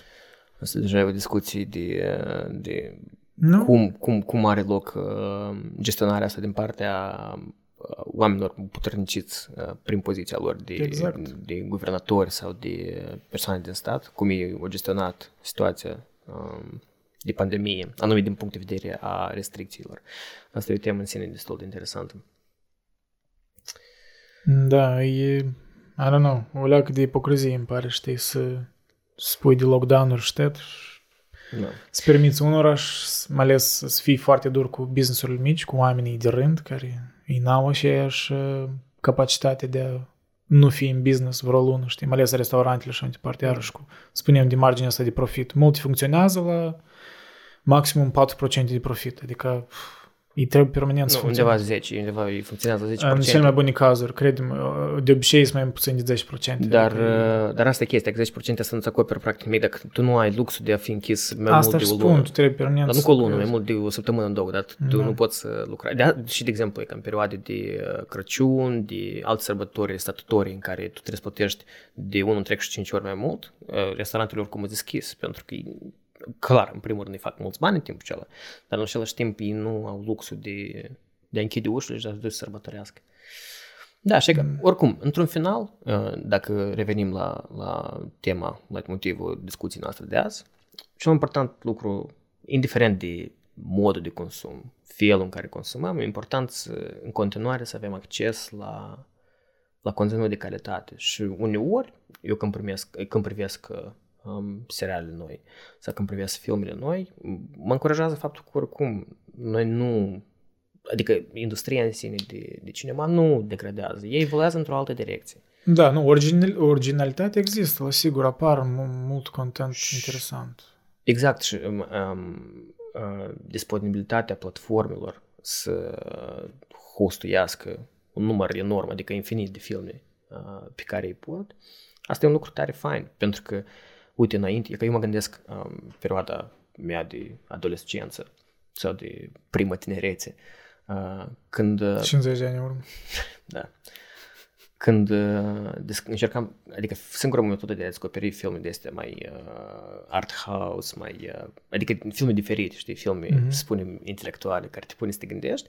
Asta era perioada festivalurilor de la Odeon și de la Gaudeamus. Asta era singura perioadă în care puteți să descoperi. Acum, în schimb, filmele astea mici, pentru că ele, în mod normal, nu au bani de a se promova, așa. Da. Dar companiile de streaming services, ei nu au nevoie să plaseze reclame neapărat, pentru că ei promovează platforma lor, înțelegi, să știi și să vină ție în recomandări. Pentru atunci e foarte simplu, costul lor de promovare e mic, e foarte mic. Și respectiv, asta e o altă, pe de parte, un avantaj care poate fi că pentru cinematografia asta mai mică, știi, pe care noi o considerăm art house. E faptul că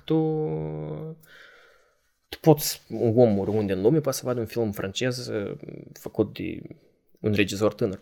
Apropo, asta e unde, deși îmi pare rău de tot chestia asta cu pandemia în sens de cinematografie, TIFF avea un rol de expunere a multor filme care buget foarte mic, ceva, adică erau filme, nu știu, din Kosovo, din Serbia, din Africa, din unde vrei, din Australia, care n-aveau mare buget. Adică exista discrepanță. Unele aveau mare buget și erau regizori cunoscuți, dar unii erau primul film a unui regizor și dacă au fost selectați, știi, de programatori, ei aveau expunerea asta internaționale, la un public internațional. În Toronto, de exemplu, e un public foarte divers. Foarte. E perfect pentru un festival internațional de filme. Și din cauza asta, că mulți, eu cred că în timpul, faptul că festivalul anul ăsta a avut Iar atunci a fost un hibrid, a fost, am arătat numai vreo 50 de filme. De obicei noi arătăm vreo 300 de filme, cel puțin. Că mulți regizori, poate, și nu știi, poate s-au dezis de profesia lor din cauza că, mai ales regizori începători, ori scenariști, ori actori și mai departe. E interesant cum totul a suferit din cauza asta. Dar întorcându-le la ce ai spus tu inițial, eu sunt pentru alegere, pentru diversitate de content, iar și eu cred absolut că există un market pentru filmuri de supereroi și filme așa mai, care sunt mai ușor de consumat, care tot pot fi interesante, tot pot fi, știi, complex în felul lor, dar nu, mă rog, nu-ți zdruncină viziunea vieții, nu te pune pe gânduri tare mult, dar asta e ok. Nu trebuie să fii super dramatic, știi, nu tot trebuie să fii dramă. La noi, de exemplu, de fapt este așa o glumă internă la TIF, că 90% din filmele încă în timp festivalului sunt drame, știi? Când vezi vreo comedie, asta e ceva, știi? Neobișnuit, știi? Și mai ales în anul acela când... În 2019, mă think, da? Când filmul ăsta... Care cu Viggo Mortensen, care... Green Book. Green Book, da. El a câștigat Audience Award, știi? Și era o comedie, știi? Și asta e neobișnuit pentru TIF de obicei. Cum? A fost dramă. Dramă, mai mult comedii decât dramă. Mai mult comedii, dar... Comedii, dramă, absolut. Mai mult comedii. Da. Okay. Și asta, știi, cum neobișnuit pentru TIF de obicei, el își câștig dramele. Și, iarăși, da, n-ar fi ok dacă tot filmele sunt drame și tot e super dramatice, știi? Și sunt depresivi, ori nu știu, sunt pre-introspective, știi? Dar eu sunt pentru varietate. Eu totuși cred că eu sunt de acord cu Scorsese în sensul că se pierde o parte din păcate. Asta e inevitabil, dar se pierde o parte din cultură divizionarea, faptul că cinematografiile scadă din ponderea sa culturală. It's a sad thing, pe de parte. Inevitabil, nu mă duc în extrema, spun că, băi, tot și streaming e căcat, că asta, știi, e diavolul. Crușa îți dă un streaming, știi? Nu, dar nu pot să neg că o parte bună a se pierdă. Și asta e trist, dar asta e inevitabil. Și asta e timpul. Da. Și pe nota asta tristă, dar optimistă. Ne-am amintit de asta, de jocul tristă. Tristă. Ar trebui să nu spunem rima. Ai vrei să explici esența la jocul tristă? Tristă? Nu, eu m-am gândit la altceva, că urmează cu o injurie după asta. Dar, jocul e cu fotbal. Da, jocul de fotbal. Care e conceptul? Care e ca tu ești Christopher Nolan și amu vrei să explici Tenet. Da, dar trebuie să explici tristă acum. Hai, explică tristă. Nu știi cum să facem. Eu să mă uit pe internet, să-l citesc, după ce ne spunem prin rewind. Și eu să-l spun. Nu, de câte ți aminte era, trebuie să merești anumite puncte din poarta imaginară pe care da. Asta o precedat jocul ăsta din smartphone, știi, da. Care trebuie să dai cu degetul, nu știu, cu mingea într-un colț. Nu? Eu cred că noi, că muia perfect logic am încheiat discuția despre cinematografie și filme. Cred că o concluzie... Tristă, urmăriți filmul 300. Da, filmul Zack Snyder vorbeam despre... Serios, despre singurul film al Zack Snyder care... Da. Omul demonstrat. Ok. Mulțumim și ne mai auzim. Da.